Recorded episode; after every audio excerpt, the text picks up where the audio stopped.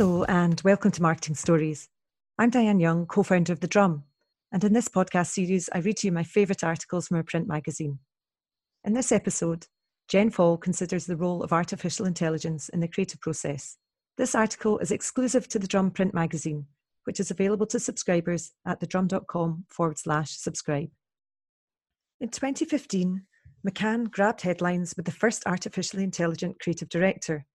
A couple of years later, it revealed the results of those first briefs fed to the AI, affectionately dubbed AI CD Beta, including an ad for Mondelez gum brand Clarettes. In an experiment to find out just how effective it was, a human creative also responded to the brief, and the public was asked which they preferred. Spoiler alert, the human won. 3 years later, in late 2018, another AI creative director hit the headlines. This time, car giant Lexus had rolled out a spot entirely conceived by artificial intelligence.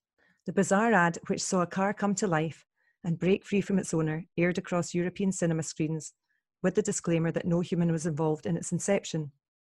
Was it a great ad?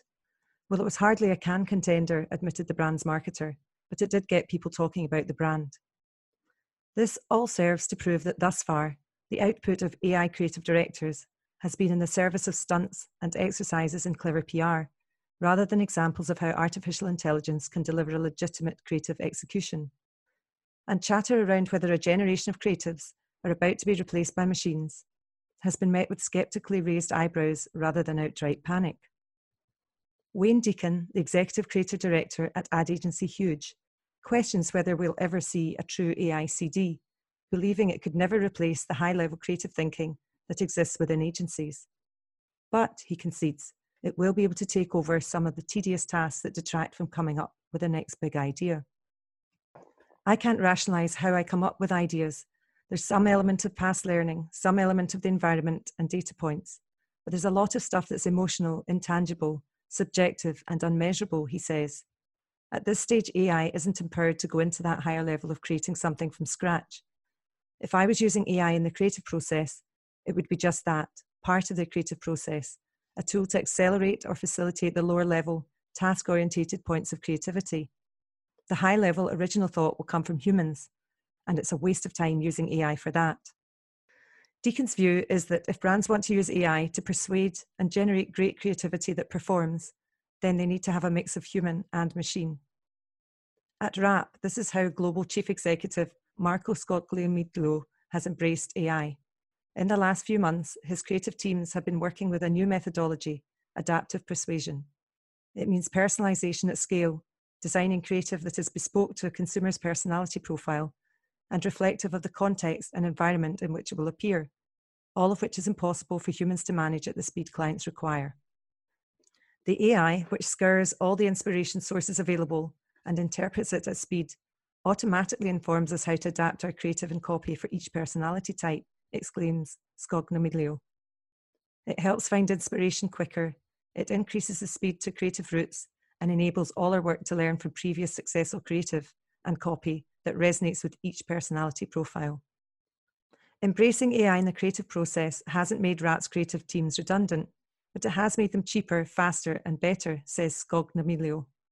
What's more, as it accelerates the employee learning curve, it enables them to focus on higher level skills, he adds. So what does this mean for the role of creatives? Should we be expecting roles like creative scientists and creative engineers to arise? Or will the role of top-level creatives continue much the same as before? The main conversation with AI is always about whether it will nick our jobs, says Nicholas Roop, the executive creative director and co-founder at publicist agency Polk. And the truth is probably it will someday, but not for a long time to come. He ponders, will AIs know what to do with a whiff of cultural change? Will they know how to assimilate a resonant response? Will they nail the zeitgeist every time through a reliable, repeatable model unleashed in an algorithm? Maybe, but not in our lifetimes. However, as AI frees people up from the more mundane tasks, the next generation of creatives will begin to create more content, design more experiences, and create more original products and services. In essence, it's allowing everyone to experiment more. Stop worrying about your job security, start playing with algorithms, urges Roop. Get your head into data and what it really is. When creatives get their head around that, they can suddenly start working with it more fluently. Go spend more time with researchers and anyone who gets data and doesn't get fazed by complex numerics. Someone you can bounce concepts off to start informing your creative sensibilities about how you might approach idea, where data, the AI, provides the ingredients. To read this and other marketing stories, subscribe to receive your monthly copy at thedrum.com/subscribe. Thank you for listening.